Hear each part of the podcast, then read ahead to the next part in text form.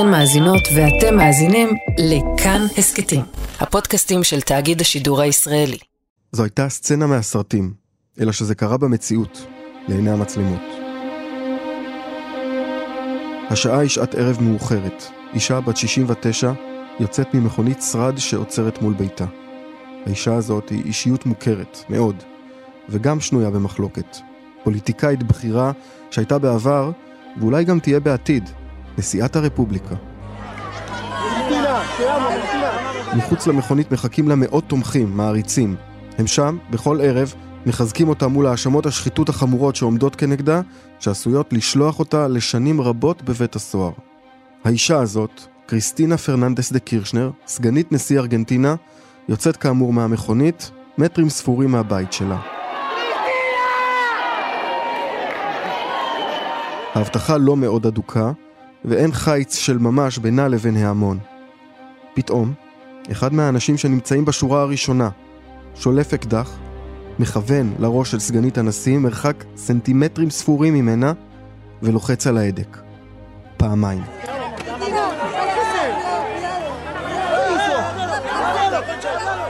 האקדח לא יורה. שנייה ראשונה של הלם, ואז האנשים סביבה מבינים מה קורה ומבריחים אותה ללא פגע משם. אחרים משתלטים על המתנקש בן 35 שנולד בברזיל וגדל בארגנטינה. המעשה הזה מותיר אומה שלמה בהלם וחשש מפני התלקחות של אלימות פוליטית שזכורה לרעה מההיסטוריה של המדינה הזאת.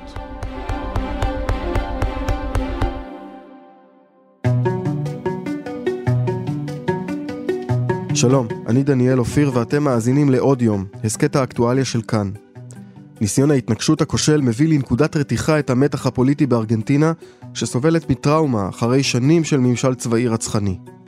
עכשיו מנסות הרשויות לברר מיהו אותו מתנקש, וחשוב יותר, האם פעל לבד, ואם לא, מי עומד מאחורי המעשה.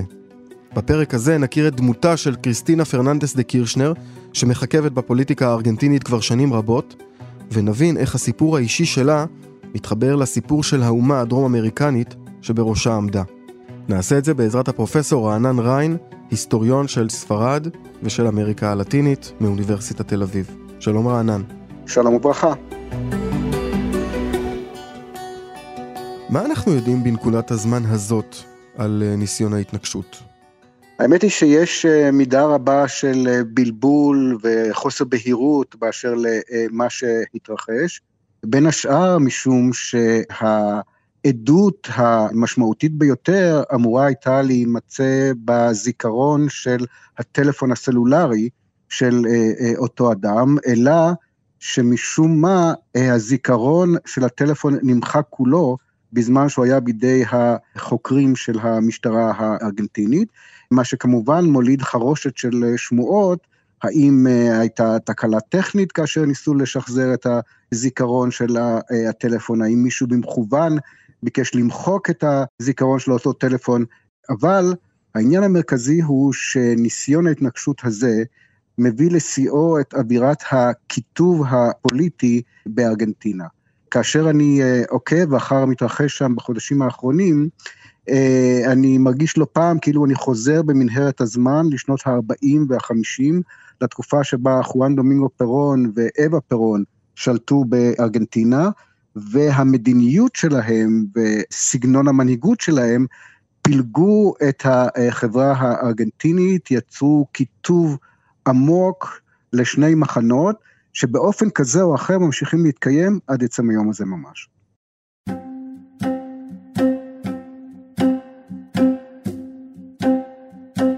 יפה, אז עשית לנו ככה מבוא למה שאנחנו הולכים לדבר עליו בהמשך, אבל בוא קודם נדבר קצת על דמותה של קריסטינה פרננדס דה קירשנר, מי היא, מאיפה היא מגיעה ומה היא הספיקה לעשות בקריירה הפוליטית הלא קצרה שלה. רבים מדי נוטים uh, לייחס את uh, הצלחתה הפוליטית של uh, קריסטינה קירשנר לעובדה שהיא הייתה רעייתו של נשיא ארגנטינה, נסטור קירשנר. אבל קריסטינה היא פוליטיקאית בזכות עצמה, מנוסה מאוד, כזו שנהנית מכריזמה בלתי מבוטלת, ואשר יש לה גרעין קשה של uh, חסידים פנאטים ממש, שילכו עבורה באש ובמים.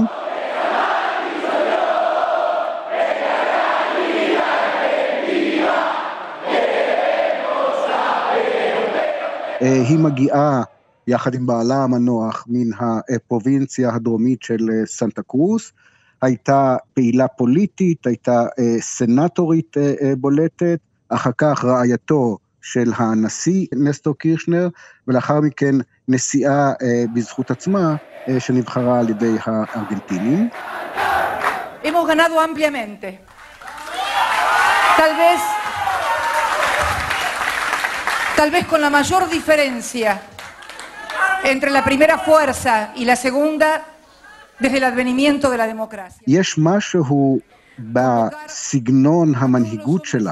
אבל יותר מכך בפוליטיקה, במדיניות שהיא אימצה, שיצר אנטגוניזם גדול מאוד מצד חלקים משמעותיים בחברה הארגנטינית, בעיקר אותם חלקים שהפסידו או היו אמורים להפסיד מהצלחת המדיניות של קריסטינה דה קירשנר. כי בסופו של דבר אנחנו מדברים על מאבק שהוא דומה במקצת לזה שמתרחש בארצות הברית בימים האלה. כלומר, אותם מגזרים חברתיים וכלכליים שיש להם אפשרות ליהנות מהטבות שונות בזמן נשיאות רפובליקנית, ואשר בשל מעמדם החברתי והכלכלי מתנגדים לנשיאים הדמוקרטיים האחרונים, אובמה וביידן. לעומת זאת, בוודאי בארגנטינה, השכבות העממיות יותר נוטות באופן מובהק לתמוך במועמדים פירוניסטים או כאלה שמזוהים עם התנועה שהקים חואן דומינגו פירון כבר באמצע שנות ה-40. אז עכשיו ננסה להבין באמת מה זאת התנועה הזאת, אתה הזכרת את חואן דומינגו פירון בתחילת הדברים שלך, זה היה נשיא ארגנטינה בשנות ה-50 וגם בשנות ה-70, מוכר כמנהיג זרם פופוליסטי. מה הקשר בינו לבין קריסטינה קירשנר, איך זה מתחבר? אז אכן חואן דומינגו פירון היה חלק ממשטר צבאי בארגנטינה בשנים 1943-45, ואחר כך בתחילת 1946 הוא נבחר לנשיאות בבחירות חופשיות ודמוקרטיות.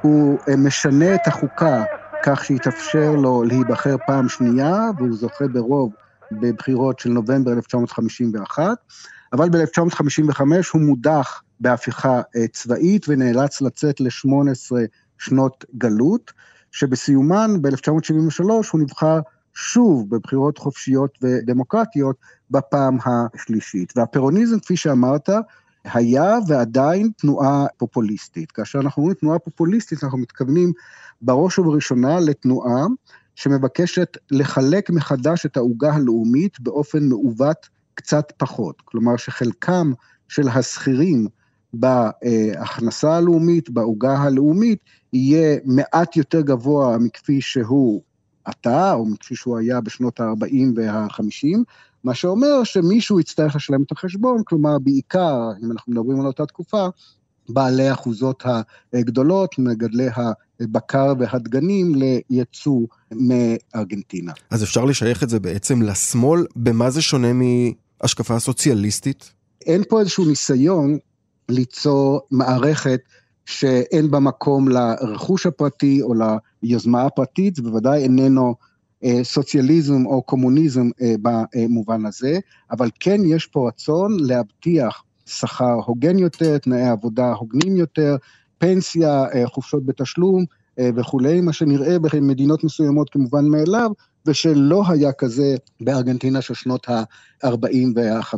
בעת ובעונה אחת, מדובר היה במנהיג שסביבו התפתח פולחן אישיות במידה רבה מאוד. מנהיג שנהג מידה של אוטוריטריות, שהצר את צעדי האופוזיציה וכולי. אבל זה קודם כל סוג של ממלכתיות, של הענקה למדינה את תפקיד הבורר ביחסי החברה והכלכלה. ולמעשה, מה שקורה בארגנטינה הוא שתנועות השמאל נחלשות באופן דרמטי. אותן תנועות שהיו אמורות לייצג את מעמד הפועלים מאבדות מכוחן, והפועלים מצביעים בהמוניהם, אז וגם עתה, בעד מועמדים שמזוהים עם המנהיגות של פירון ועם התכנים המסוימים האלה מבחינה אה, חברתית וכלכלית. למעשה, הרבה שנים אחרי שפירון כבר הלך לעולמו, וגם אשתו הייתה אה, נשיאה שהמשיכה את אה, דרכו, הפירוניזם עדיין חי וקיים בצורה של תנועה פוליטית, שיש לה אה, פוליטיקאים שממשיכים את אה, דרכו והולכים אה, עם ההשקפה הזאת, וגם מקבלים את תמיכת ההמון. נכון, למעשה אין דרך להגיע להמוני הארגנטינים מבלי שימוש במיתוס הזה של פירון. ולכן אנשי שמאל, מרכז וימין כאחד לא פעם משתמשים במיתוס של פירון, מנסים לזהות את עצמם עם פירון והפירוניזם כדי להגיע אל ההמונים. עכשיו תראה, בשנות ה-90 למשל, היה לנו נשיא פירוניסטי, קרלוס סאול מנם, שאימץ מדיניות ניאו-ליברלית, מדיניות של הפרטות, מדיניות של דולריזציה של הכלכלה אה, וכולי. קריסטינה קירשנר וגם בעלה המנוח אימצו אה, מדיניות כלכלית שונה, שמאלית יותר באופייה, אבל עדיין בתוך איזשהו טווח פירוניסטי, אה, אם תרצה, כאשר עדיין הם מזהים את עצמם עם הפירוניזם, ולא מעט אה, אנשים תומכים ומתנגדים כאחד, ניסו למשל לזהות את קריסטינה קירשנר עם אביטה פירון, אשתו הראשונה של חואן פירון, ולנסות ולייחס לה תכונות דומות.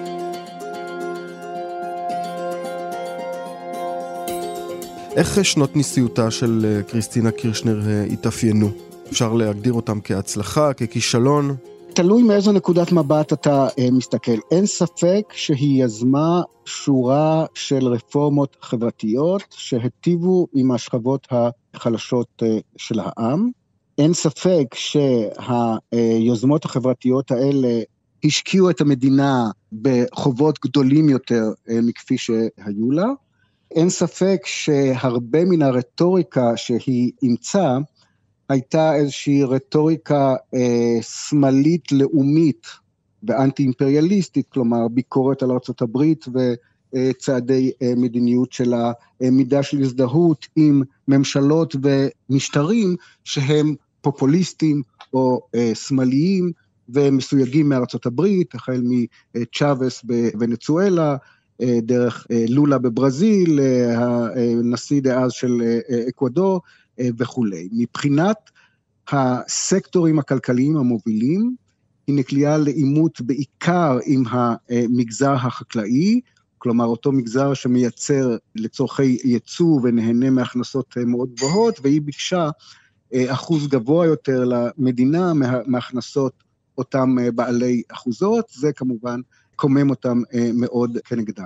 היא גם נקלעה לעימות עם אה, כלי התקשורת המובילים בארגנטינה, בראש ובראשונה אה, היומון הנפוץ ביותר בארגנטינה, קלרין, שיש לו גם בעלות על אמצעי תקשורת אלקטרוניים, כך שהמדיניות שלה בהחלט תרמה לקיטוב נוסף של החברה הארגנטינית בין תומכים, שחלקם כאמור הם תומכים פנאטיים ולא ייתנו לשום עובדה לבלבל אה, את דעתם או לשנות את אה, עמדתם, לבין מתנגדים שחלקם פנאטים לא פחות, וגם הם לא ייתנו לשום עובדה ולשום עניין לבלבל אותם או לשנות את דעתם. כך שמבחינה הזו, הקיטוב והפילוג העמיקו מאוד בתקופת נשיאותה של אה, קריסטינה קירשנר. לכן גם היא הבינה שהיא לא יכולה, אחרי פרק זמן של צינון, להתמודד שוב לנשיאות לבדה, כי מחנה התומכים שלה, נאמן ככל שהוא יהיה, אינו מהווה רוב באוכלוסייה, ולכן היא הציעה לאלברטו פרננדס, הנשיא הנוכחי, להיות המועמד לנשיאות, כשהיא תהיה הסגנית שלו, סגנית הנשיא, מתוך תקווה שגם מן התפקיד הזה היא תוכל להמשיך ולנהל את העניינים.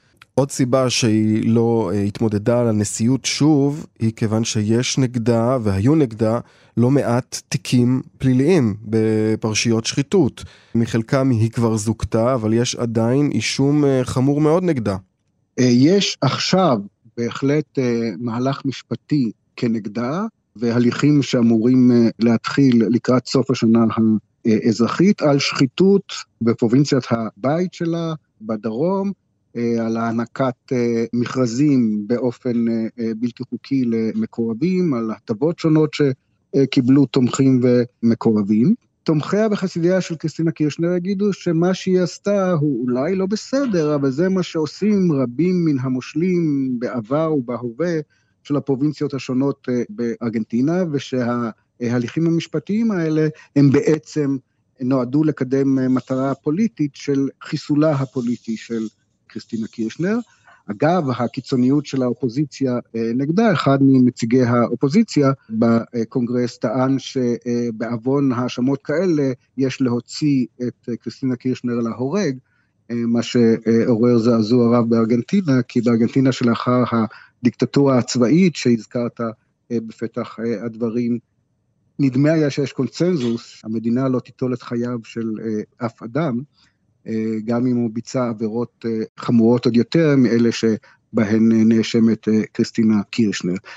כך שכמו במדינות אחרות, ראה ארה"ב ומה שקורה סביב דונלד טראמפ, ראה ישראל ומה שקורה סביב בנימין נתניהו, התומכים ינסו להמעיט בחשיבות של ההאשמות ולטעון שיש כאן בעצם מהלך פוליטי לחיסולם.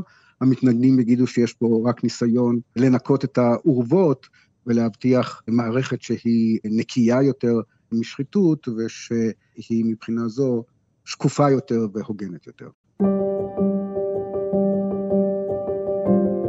ובין שלל התיקים והחקירות נגד קריסטינה קירשנר יש גם נקודה יהודית ישראלית. קריסטינה קירשנר בשלב מסוים הואשמה כמי שניסתה לטשטש ולטייח את חקירת הפיגוע בבניין הקהילה היהודית בבואנוס איירס, בניין האמיה, שבו טרוריסט לבנוני פוצץ מטען נפץ, שרצח 85 איש ופצע 330 בני אדם, רובם הגדול יהודים. יש איזושהי אה, עמדה נחרצת שאיננה ברורה בישראל, ולפיה קריסטינה קירשנר הייתה אה, מעוניינת אה, לטשטש ולמנוע את הצלחת החקירה בפרשת אה, האמיה. למעשה, כסנטורית בזמנו, היא דווקא הובילה את התביעה לחקירה שקופה, נחרצת, שתנסה להגיע לשורש העניין. מה שקרה הוא שבתקופת נשיאותו של אובמה בארצות הברית, כאשר גם ארצות הברית ניסתה להגיע להסדר עם איראן. ארגנטינה ניסתה אה, גם היא להגיע לאיזשהו הסכם עם האיראנים, וזה עורר את חמתה אה, של ישראל, שהפעילה את הקהילה היהודית המאורגנת אה, בארגנטינה, והתחילה להציג את קריסטינה קירשנר כמי שבעצם מבקשת לטשטש את החקירה ואת האשמה של גורמים כאלה ואחרים. קריסטינה קירשנר ושר החוץ היהודי שלה, הקטור טימרמן, אה, קיבלו באופן אה, קשה מאוד את הביקורת הזאת, שממשיכה להישמע אה, בישראל בכלי תקשורת שונים, כאילו מדובר בעובדות, בשעה שלמעשה רב הנסתר על הגלוי בכל הפרשה הזו, גם ישראל וסוכנויות הביטחון שלה היו מעורבות בחקירה של הפיגוע שם, ואם הדברים היו ברורים ונחרצים, אם ניתן היה אה, להציג אה, עובדות ברורות, אני מניח שישראל הייתה עושה את זה. זה לא נעשה עד היום, מה שמאפשר לתומכי הקירשנריזם מצד אחד אה, להביע עמדה נחרצת בנושא שאיננו ברור, ולמתנגדי הקירשנריזם להביע עמדה נחרצת הפוכה בנושא שאינו ברור, וגם כל פרשת מותו של התובע ניסמן, שהסעירה רבים ובצדק, אמ, היא עניין אה, בלתי ברור ובלתי אה, אה, פתור. רק נגיד, אלברטו ניסמן היה התובע שכביכול היה אמור להעיד על קשרים פסולים בין קריסטינה קירשנר לבין איראן בסיפור הזה של הפיגוע בבניין הקהילה היהודית. האיראנים הם שעומדים מאחורי הפיגוע נאמר בדוח, אבל לפני שנתיים החליטה הממשלה בראשותה של קריסטינה קירשנר לפתוח בחקירת האירוע דווקא עם האיראנים יחד. ניסמן הביא הוכחות שהשיקולים של הארגנטינים היו מושחתים. Eso es una gran mentira, y repito, no equivocación, mentira. ואז נמצאה גופתו בדירתו בשכונת יוקרה בבואנוס איירס, כאשר עד היום לא ברור כיצד נגרם מותו. תומכי קריסטינה קירשנר אומרים שהוא התאבד, מתנגדי קריסטינה קירשנר אומרים שהוא נרצח בהשראתה של הנשיאה, במעורבותה של הנשיאה. קשה להניח שפוליטיקאית מתוחכמת ומיומנת כל כך כמו קריסטינה קירשנר, יום לפני שהיה אה, ניסמן אמור במסיבת עיתונאים להציג איזה שהן טענות כנגדה, הייתה מורה למישהו לחסל אותו, אבל אני אינני יודע מה היה, וכנראה הרוב המכריע של האנשים שיש להם עמדה נחרצת בכיוון כזה או אחר, אין להם מושג מה באמת אה, היה שם. החקירה לא הצליחה להעלות שום דבר ברור. יותר מדי חקירות בארגנטינה לא מעלות אה, שום דבר ברור. גם במקרה הזה, שבו אנחנו עוסקים עכשיו, של ניסיון ההתנגשות בקריסטינה קירשנר, עושה רושם שנתקשה לקבל תמונה ברורה, האם האדם פעל כזאב בודד, האם הוא היה חלק מאיזשהו מהלך רחב יותר לנסות ולחסל את קריסטינה קירשנר. אני כהיסטוריון מעדיף להתבסס על תעודות, מסמכים, עדויות יותר מוצקות מאשר אה, שמועות ברשתות החברתיות או שיח פוליטי כזה או אחר.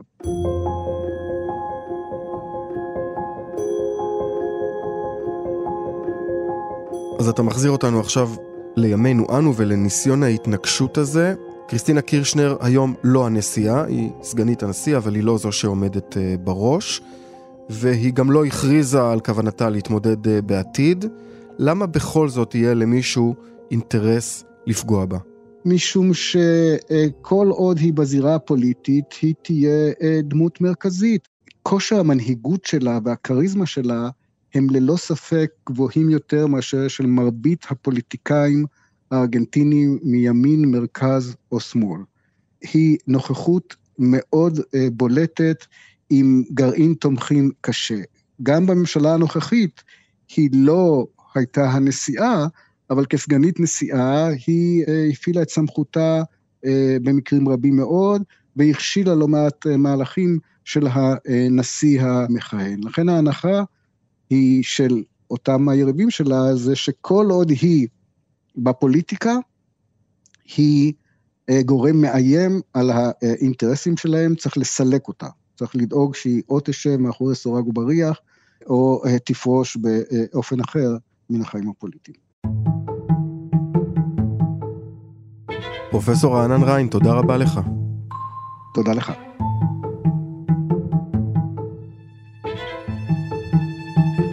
האזנתם לעוד יום. תודה לנועם ברלכיס על עיצוב הקול והמיקס, על הביצוע הטכני אלון מקלר. היה לכם מעניין? קדימה, שתפו את הפרק.